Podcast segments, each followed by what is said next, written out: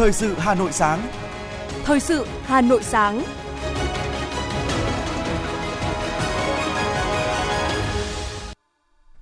Đây là chương trình thời sự của Đài Phát thanh Truyền hình Hà Nội phát trực tiếp trên tần số FM 90 MHz. Trong chương trình ngày hôm nay, thứ sáu ngày 28 tháng 10 năm 2022 có những nội dung chính sau. Tổng Bí thư Nguyễn Phú Trọng sẽ thăm chính thức Cộng hòa Nhân dân Trung Hoa. Kỷ niệm 60 năm quan hệ ngoại giao Việt Nam Algeria. Ký kết hợp tác giao thương Việt Nam Hàn Quốc lĩnh vực năng lượng, môi trường. Hà Nội sẽ lấy ý kiến rộng rãi về đề án thu phí vào nội đô. Phần tin thế giới có những thông tin. Việt Nam nhấn mạnh tầm quan trọng của việc duy trì tính toàn vẹn ASEAN. Bầu cử ở Mỹ, ông Obama tham gia vận động tranh cử tại các bang chiến địa. Sau đây là nội dung chi tiết.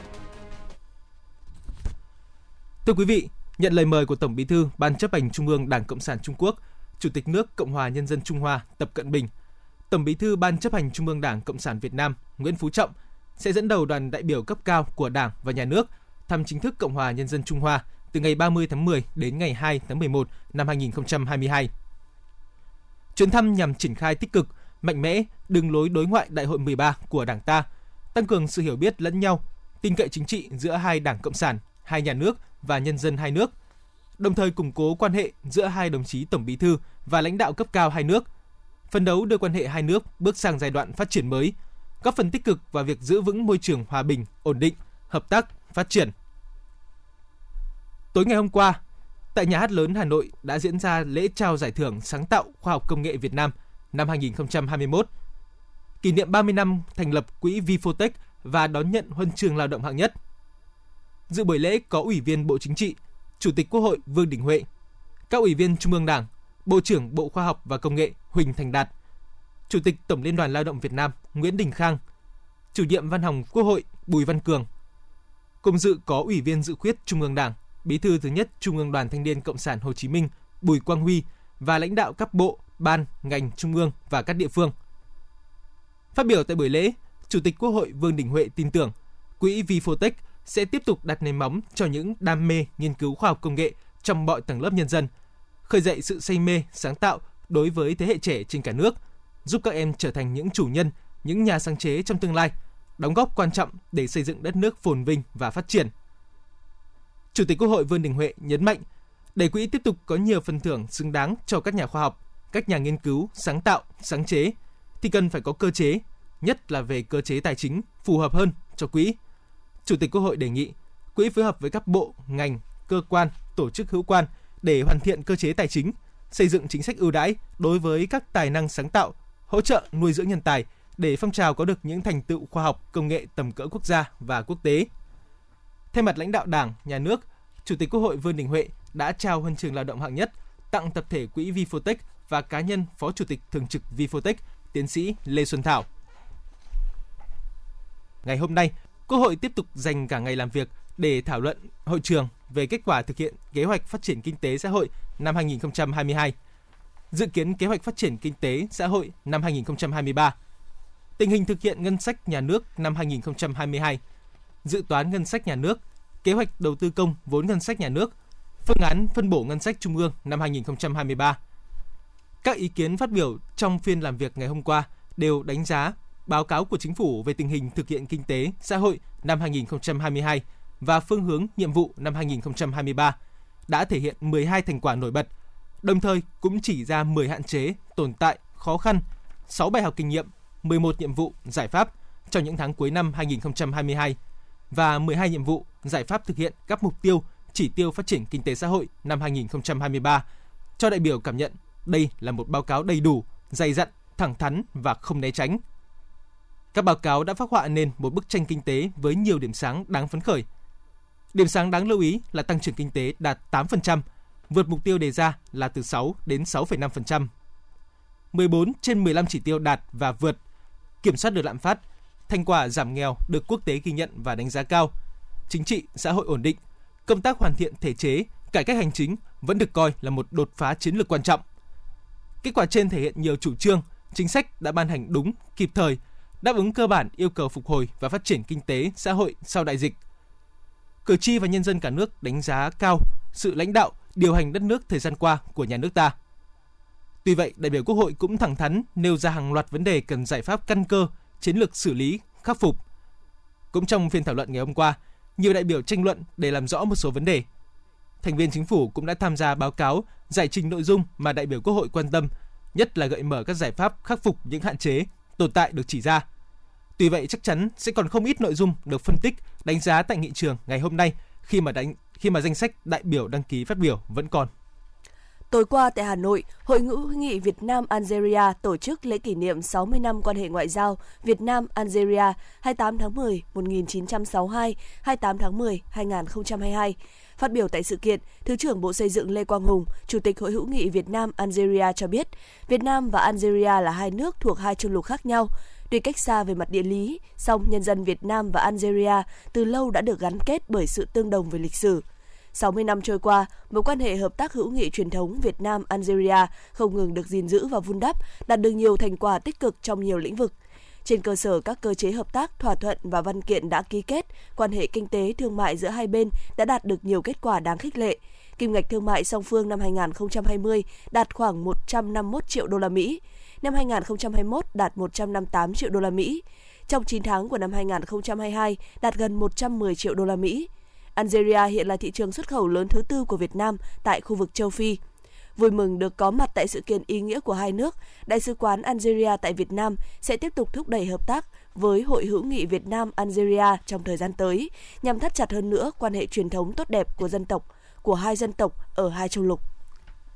Chiều ngày hôm qua, Quận ủy Tây Hồ tổng kết 10 năm thực hiện nghị quyết Trung ương 8 khóa 11 về chiến lược bảo vệ Tổ quốc trong tình hình mới. Ủy viên Ban Thường vụ Thành ủy, Chủ tịch Ủy ban Mặt trận Tổ quốc thành phố Nguyễn Lan Hương tới dự. Sau 10 năm thực hiện nghị quyết Trung ương 8 khóa 11, khu vực phòng thủ quận Tây Hồ đã từng bước được xây dựng vững chắc. Bên cạnh việc xây dựng tiềm lực chính trị, tinh thần, văn hóa xã hội, kinh tế, khoa học công nghệ, quận Tây Hồ thường xuyên quan tâm xây dựng tiềm lực quốc phòng, an ninh. Tình hình an ninh chính trị, trật tự an toàn xã hội trên địa bàn ổn định, tạo điều kiện thuận lợi để phát triển kinh tế, xã hội. Bên cạnh đó, quận cũng quán triệt nâng cao nhận thức và giải quyết tốt mối quan hệ, bảo đảm mỗi bước phát triển kinh tế, xã hội của quận phải là một bước tăng cường tiềm lực quốc phòng an ninh. Thường trực Hội đồng Nhân dân thành phố Hà Nội vừa ban hành thông báo số 47 TB HDND về nội dung, thời gian và công tác chuẩn bị tổ chức kỳ họp thứ 10, kỳ họp thường lệ cuối năm 2022. Hội đồng Nhân dân thành phố Hà Nội khóa 16, nhiệm kỳ 2021-2026. Theo đó, kỳ họp cuối năm Hội đồng Nhân dân thành phố dự kiến tổ chức trong 4 ngày, từ ngày 5 tháng 12 đến ngày 8 tháng 12 năm 2022. Tại kỳ họp này, Hội đồng Nhân dân thành phố dự kiến xem xét thông qua 53 nội dung bao gồm xem xét 23 báo cáo, gồm 18 báo cáo thường lệ, 5 báo cáo chuyên đề, xem xét thông qua 30 nghị quyết, gồm 7 nghị quyết thường lệ, 23 nghị quyết chuyên đề. Trong đó, 7 nghị quyết không là nghị quyết quy phạm pháp luật, 16 nghị quyết là nghị quyết quy phạm pháp luật. Cũng tại kỳ họp này, Hội đồng Nhân dân thành phố xem xét báo cáo 5 báo cáo chuyên đề về tình hình thực hiện kế hoạch đầu tư công năm 2022, kế hoạch đầu tư công năm 2023 và cập nhật điều chỉnh kế hoạch đầu tư công trung hạn 5 năm 2021-2025 của thành phố Hà Nội, kế hoạch tài chính ngân sách 3 năm 2023-2025 của thành phố Hà Nội, kết quả thực hiện nghị quyết số 04 về biện pháp đẩy nhanh tiến độ đầu tư, tập trung xử lý các dự án vốn ngoài ngân sách có sử dụng đất chậm triển khai trên địa bàn thành phố Hà Nội, đề án quản lý sử dụng tài sản công của thành phố Hà Nội, kế hoạch về thực hiện kết luận của Thường trực Hội đồng Nhân dân thành phố tại phiên giải trình về quản lý đầu tư xây dựng hạ tầng kỹ thuật, hạ tầng xã hội tại các khu đô thị, khu nhà ở có quy mô từ 2 hecta trên địa bàn thành phố. Kỳ họp sẽ dành một ngày để Hội đồng Nhân dân thành phố thực hiện hoạt động chất vấn và trả lời chất vấn về tình hình thực hiện nhiệm vụ kinh tế xã hội và những vấn đề bức xúc mà đại biểu Hội đồng Nhân dân thành phố và cử tri và cử tri thủ đô quan tâm. Để phục vụ cho kỳ họp, công tác tiếp xúc cử tri trước kỳ họp thứ 10 Hội đồng Nhân dân thành phố khóa 16 dự kiến tổ chức trong tuần từ ngày 15 tháng 11 năm 2022 đến ngày 25 tháng 11 năm 2022 tại các đơn vị bầu cử.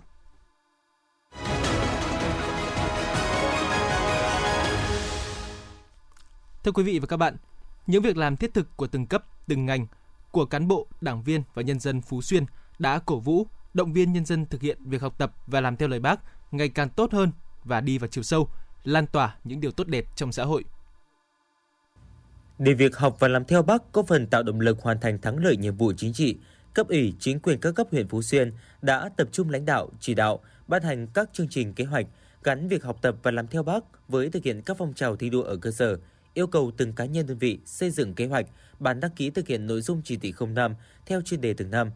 tổ chức các đợt sinh hoạt chính trị, nói chuyện chuyên đề về Bác gắn với thực hiện nghị quyết Trung ương 4 khóa 12 về tăng cường xây dựng, chỉnh đốn Đảng, ngăn chặn, đẩy lùi sự suy thoái về tư tưởng chính trị, đạo đức, lối sống, những biểu hiện tự diễn biến, tự chuyển hóa trong nội bộ. Với phương châm đảng viên đi trước, làng nước theo sau, các cấp ủy chính quyền đã phát huy vai trò nêu gương của đội ngũ cán bộ, đảng viên, nêu cao tính tiền phong, gương mẫu trong thực hiện chức trách, nhiệm vụ được giao, đổi mới tác phong, lề lối làm việc, lấy hiệu quả công việc làm mục tiêu đánh giá mức độ hoàn thành nhiệm vụ của cán bộ công chức.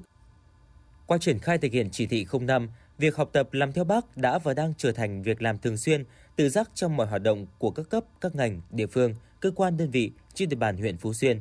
Học tập và làm theo Bác đã bồi đắp thêm niềm tin, tạo sức bật mới cho các tập thể, cá nhân vươn lên hoàn thành tốt nhiệm vụ được giao, có phần quan trọng trong công tác xây dựng Đảng, chính quyền trong sạch, vững mạnh, toàn diện, tạo động lực để huyện thực hiện thắng lợi các nhiệm vụ phát triển kinh tế xã hội, đảm bảo quốc phòng an ninh. Đặc biệt, Đảng bộ huyện Phú Xuyên luôn tạo sự đồng thuận trong nội bộ Đảng, cán bộ, đảng viên, các tầng lớp nhân dân luôn đoàn kết, nỗ lực vượt qua khó khăn, thực hiện thắng lợi các nhiệm vụ, chỉ tiêu đề ra.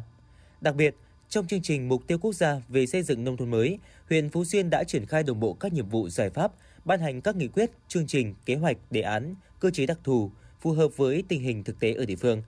Kết quả, 25 trên 25 xã của huyện đã đạt chuẩn nông thôn mới.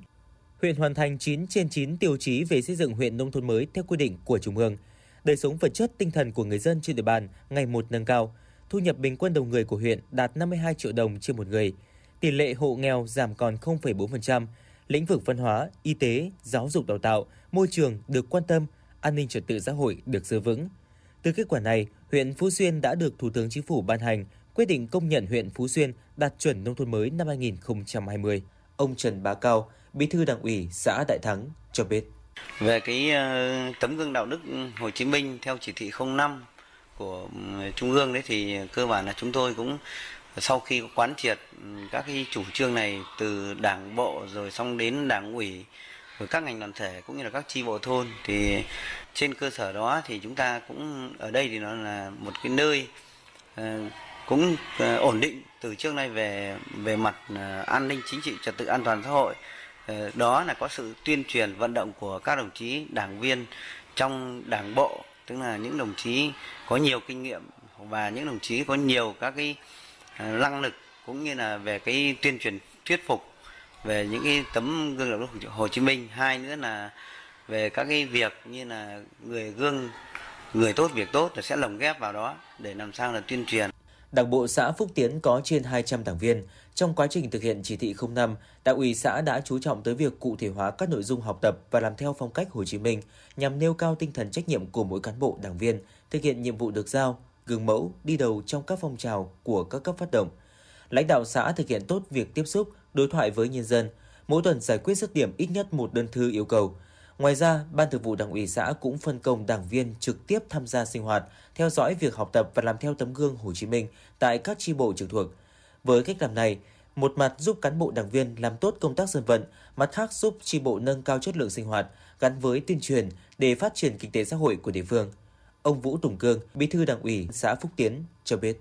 thấm nhuần được cái cái cái cái tư tưởng phong cách đạo đức Hồ Chí Minh thì cán bộ từ xã đến thôn à, của chúng tôi là đi đầu gương mẫu trong à, mọi cái lĩnh vực. À, các cái đơn vị, các cái mặt trận tổ quốc, các tổ chức chính trị xã hội được huyện đánh giá là đơn vị hoàn thành xuất sắc nhiệm vụ. Ờ, Đảng bộ xã Phúc Tiến thì ba năm liền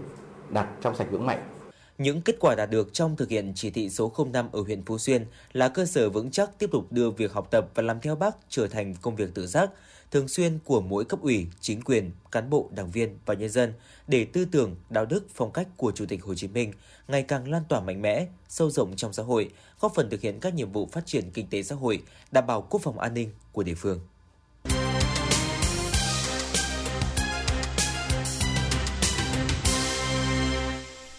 Chuyển sang những thông tin kinh tế đáng chú ý. Hợp tác giao thương về năng lượng môi trường giữa Việt Nam Hàn Quốc đang được đẩy mạnh. Hiệp hội Công nghiệp Môi trường Việt Nam phối hợp với Trung tâm Đổi mới sáng tạo quốc gia đã tổ chức kết nối doanh nghiệp, thúc đẩy chuyển giao công nghệ trong lĩnh vực này. Chương trình hợp tác giao thương Việt Nam Hàn Quốc trong lĩnh vực năng lượng môi trường mang đến cơ hội hợp tác toàn diện và bền chặt, không chỉ trong lĩnh vực nghiên cứu, ứng dụng và chuyển giao công nghệ mà còn giúp cộng đồng doanh nghiệp hai nước xác định được nhu cầu và các hoạt động chính để thúc đẩy công tác bảo vệ môi trường tại Việt Nam, hướng tới một nền kinh tế xanh và phát triển bền vững. Sự biến đổi của môi trường đang khiến con người ngày càng phải đối mặt với nhiều vấn đề thách thức. Các tác động tiêu cực diễn ra ở khắp mọi nơi, gây ra tình trạng ô nhiễm không khí, dẫn tới các bệnh về đường hô hấp ngày càng gia tăng. Ứng phó với vấn đề này, việc thúc đẩy nghiên cứu, ứng dụng và chuyển giao các công nghệ trong lĩnh vực năng lượng và môi trường đang là ưu tiên hàng đầu không chỉ của Việt Nam mà trên toàn thế giới. Chương trình hợp tác giao thương Việt Nam Hàn Quốc trong lĩnh vực năng lượng môi trường cũng là hoạt động thiết thực trong chuỗi các sự kiện kỷ niệm 30 năm quan hệ ngoại giao Việt Nam Hàn Quốc. Kinh tế số của Việt Nam có tốc độ tăng trưởng nhanh nhất trong khu vực Đông Nam Á, với tổng giá trị hàng hóa dự kiến tăng 28%, từ 18 tỷ đô la Mỹ năm 2021 lên 23 tỷ đô la Mỹ năm 2022 nhờ sự tăng trưởng 26% của thương mại điện tử so với cùng kỳ năm ngoái. Sau đại dịch COVID-19, Việt Nam là một trong những quốc gia khôi phục các hoạt động bình thường mới một cách nhanh chóng. Thương mại điện tử trở thành đầu tàu trong sự tăng trưởng của nền kinh tế số Việt Nam. Có 90% người tiêu dùng kỹ thuật số dự định duy trì hay thậm chí gia tăng sử dụng các nền tảng thương mại điện tử trong 12 tháng tới. Đáng chú ý, các dịch vụ tài chính số tiếp tục phát triển mạnh mẽ tại Việt Nam. Trong đó, lĩnh vực cho vay số đạt tỷ lệ tăng trưởng kép nhanh nhất ở mức 114%. Lĩnh vực đầu tư dự kiến sẽ có bước nhảy vọt lớn nhất vào năm 2025 với mức hơn 106%. Sức cầu gia tăng mạnh mẽ tại cổ phiếu lớn nhỏ đã giúp hầu hết cổ phiếu tăng giá. VN Index dội hơn 34 điểm, vượt xa mức 1.000 điểm trong phiên giao dịch ngày hôm qua. Trên sàn thành phố Hồ Chí Minh, thị trường có thời điểm rung lắc nhẹ, song sau đó nhanh chóng tăng điểm. Đến giờ nghỉ trưa, VN Index tăng 8,08 điểm, tương ứng với 0,81% lên 1.001,44 điểm. Tại sàn Hà Nội cũng diễn biến tích cực với các chỉ số tăng điểm nhờ sức cầu cải thiện. Đóng cửa thị trường, HNX 30 Index tăng 17,46 điểm, tương ứng với 5,23%, lên mức 351,34 điểm. HNX Index dừng ở mức 213,63 điểm, tăng 7,68 điểm, tương ứng với 3,73%. Tuy nhiên, thanh khoản ở mức thấp với tổng giá trị chuyển nhượng chỉ đạt chưa đến 850 tỷ đồng.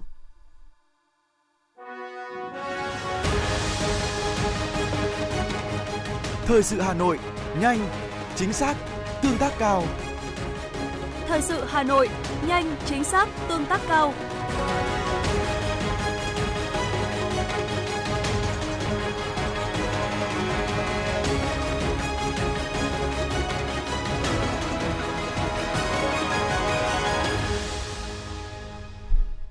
Tiếp tục với phần tin tức đáng chú ý.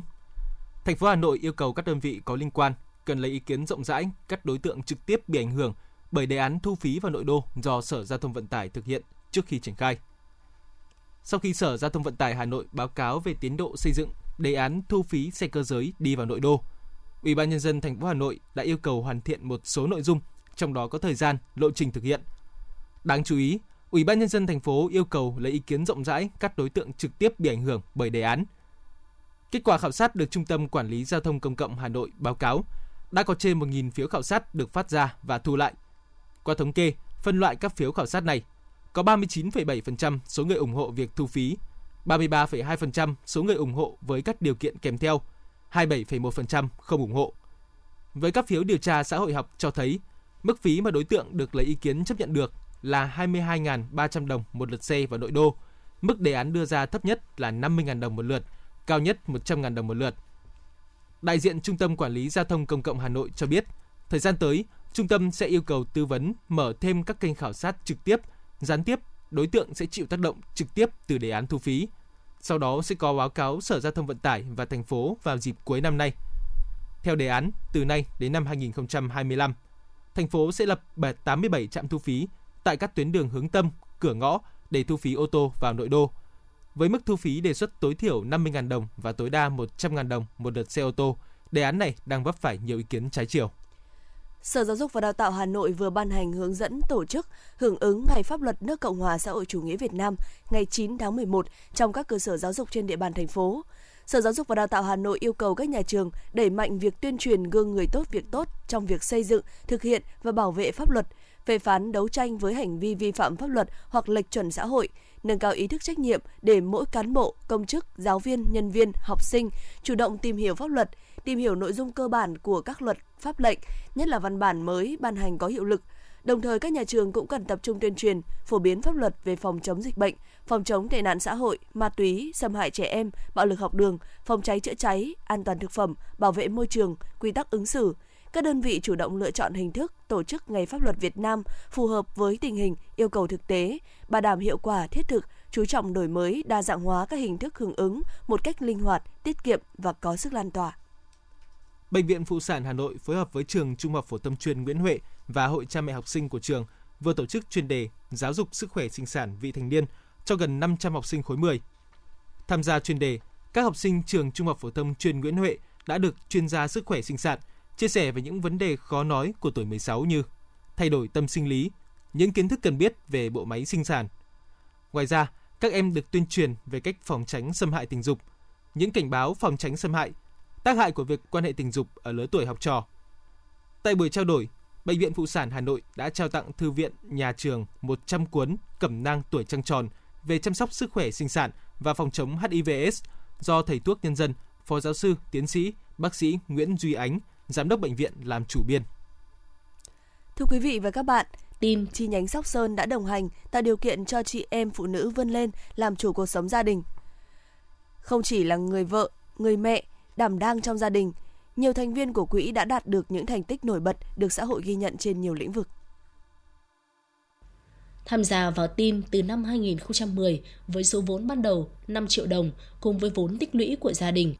Đến nay, gia đình của chị Quách Thị Kim Lâm, thôn Đồng Trầm, xã Tiên Dược, huyện Sóc Sơn đã cơ ngơi khang trang.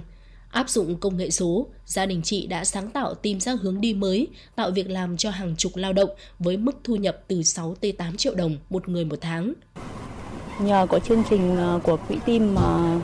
uh, gia đình nhà tôi đã uh, phát triển uh, sau uh, 10 năm vay vốn uh, từ chăn nuôi nhỏ lẻ đến uh, bây giờ tôi đã phát triển được ờ, 50 ờ, con bò vừa trâu vừa bò với cả làm ờ, thêm sự kiện ở Phong Bạt, Bát Đĩa thì tôi đã vươn xa đi với các tỉnh. Qua đây tôi cũng cảm ơn quỹ.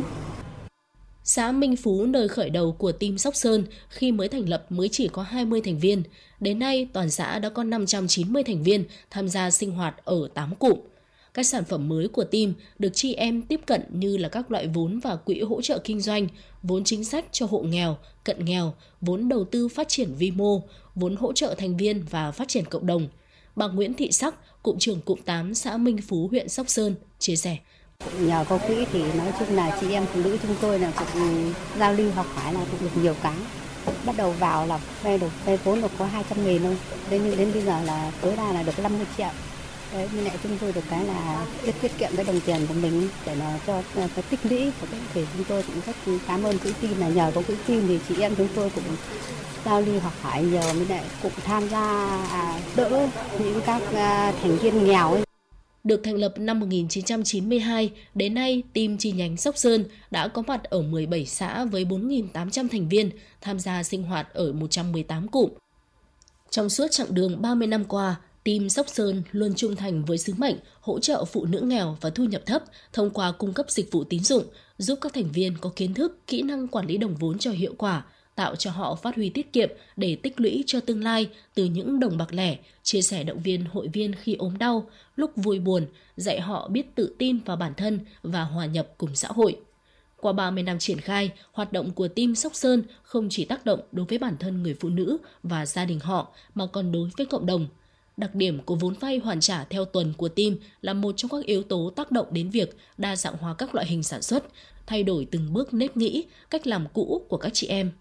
Điều đáng ghi nhận ở team đó là ngoài được vay vốn đầu tư phát triển kinh tế gia đình, các thành viên còn tiết kiệm thông qua các sản phẩm tiết kiệm nhằm tạo cho chị em có nguồn tài chính phục vụ cuộc sống sau này.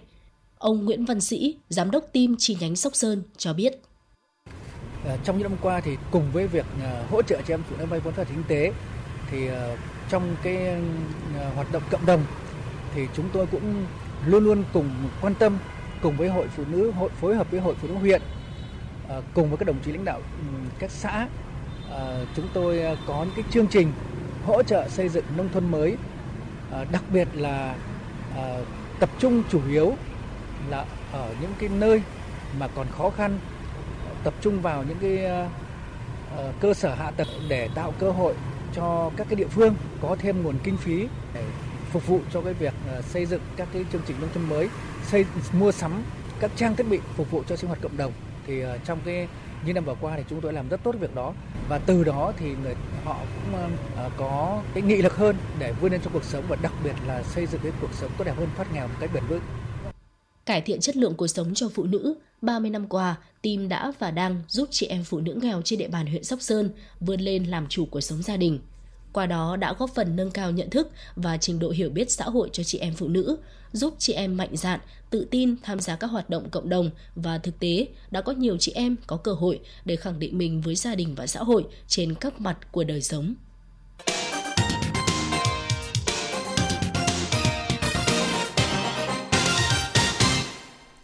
Xin chuyển sang những thông tin thế giới. Ngày hôm qua, Bộ trưởng Ngoại giao ASEAN họp phiên đặc biệt tại Ban Thư ký ASEAN ở thủ đô Jakarta, Indonesia. Thưa ủy quyền của Bộ trưởng Ngoại giao Bùi Thanh Sơn, Đại sứ Vũ Hồ, quyền trưởng SOM ASEAN dẫn đầu đoàn Việt Nam tham dự cuộc họp. Thay mặt Việt Nam, phát biểu tại cuộc họp, Đại sứ Vũ Hồ nhấn mạnh tầm quan trọng của việc duy trì tính toàn vẹn của ASEAN là kết quả đạt được trong nhiều thập kỷ phân đấu của các nước thành viên. Đồng thời, đại sứ cũng khẳng định ASEAN cần duy trì các nguyên tắc của mình, tôn trọng độc lập, chủ quyền và không can thiệp vào công việc nội bộ của nhau. Trên cơ sở đó, tiếp cận vấn đề Myanmar cần được ASEAN triển khai từng bước, đồng bộ, cân bằng và minh bạch. Bên cạnh đó, ASEAN cần là lực lượng hạt nhân, tập hợp và điều tiết các nỗ lực quốc tế hỗ trợ Myanmar trở lại bình thường. Các nước nhất trí sẽ xây dựng danh mục các khuyến nghị trình lãnh đạo cấp cao ASEAN xem xét và quyết định nhân dịp hội nghị cấp cao ASEAN lần thứ 40 và 41 trong tháng 11 tới tại Phnom Penh, Campuchia. Chỉ còn chưa đầy 2 tuần nữa là đến cuộc bầu cử Quốc hội Mỹ giữa nhiệm kỳ và Đảng Dân Chủ đang đối mặt với nguy cơ để mất quyền kiểm soát lưỡng viện. Đảng này đã đề nghị cựu Tổng thống Barack Obama tham gia vận động tranh cử tại các bang chiến địa. Dự kiến ông Obama sẽ tới Georgia vào ngày hôm nay, tiếp đến là Wisconsin, Nevada và Pennsylvania. Cuộc bầu cử năm 2022 sẽ diễn ra vào ngày 8 tháng 11 tới để bầu lại tất cả 435 ghế hạ nghị sĩ, 35 trên 100 ghế thượng nghị sĩ và 36 thống đốc bang cùng hàng loạt cuộc bầu cử chính quyền địa phương. Từ ngày 28 tháng 10, cử tri tại một số bang có thể được phép đi bỏ phiếu sớm. Nội các của Tổng thống Kenya William Ruto hôm qua đã tuyên thệ nhậm chức hai tháng sau khi giành chiến thắng xít sao trong cuộc bầu cử. Nội các gồm 22 thành viên với 7 thành viên nữ sẽ có nhiệm vụ giải quyết cuộc khủng hoảng chi phí sinh hoạt và các vấn đề kinh tế khác tại nước Đông Phi này. Phát biểu tại lễ nhậm chức ở thủ đô Nairobi, ông Ruto cam kết điều hành một chính phủ nhiều thành phần, minh bạch và có trách nhiệm trong bối cảnh ông đặt mục tiêu cải cách đất nước.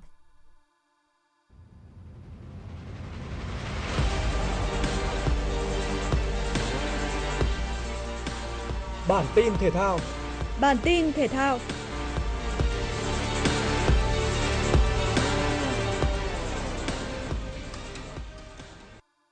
Màn so tài giữa Hà Nội 1 và Thành phố Hồ Chí Minh 1 tại vòng 13 giải bóng đá nữ vô địch quốc gia 2022 được xem là trận chung kết sớm của giải khi khoảng cách giữa hai đội trên bảng xếp hạng chỉ là một điểm.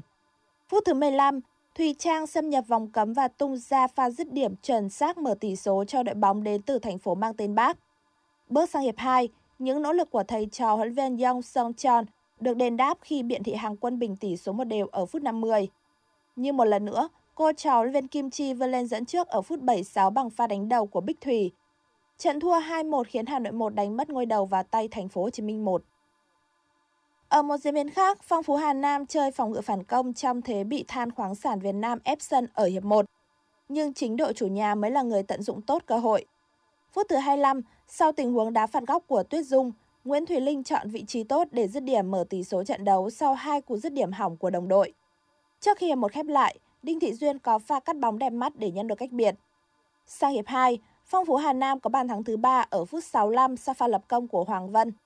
Những nỗ lực rút ngắn tỷ số của than khoáng sản Việt Nam được đền đáp ở phút 71 bằng bàn thắng của Nguyễn Thị Vạn và Thùy Dung ở phút 88. 3-2 nghiêng về Phong Phú Hà Nam là kết quả cuối cùng của trận đấu này. Dự báo thời tiết, khu vực Hà Nội, nhiều mây, có mưa vài nơi, sáng sớm có nơi có sương mù, trưa chiều giảm mây trời nắng, gió đông đến đông bắc cấp 2 cấp 3, đêm trời lạnh, nhiệt độ thấp nhất từ 21 đến 23 độ, nhiệt độ cao nhất từ 28 đến 30 độ, có nơi trên 30 độ. Quý vị và các bạn vừa nghe chương trình thời sự của Đài Phát thanh Truyền hình Hà Nội. Chỉ đạo nội dung Nguyễn Kim Khiêm, chỉ đạo sản xuất Nguyễn Tiến Dũng, tổ chức sản xuất Xuân Luyến. Chương trình do ban biên tập viên Minh Thơm, phát thanh viên Hồng Hạnh, Ngọc Bách và kỹ thuật viên Duy Anh thực hiện. Hẹn gặp lại quý vị trong chương trình thời sự lúc 11 giờ trưa nay. Thân ái chào tạm biệt.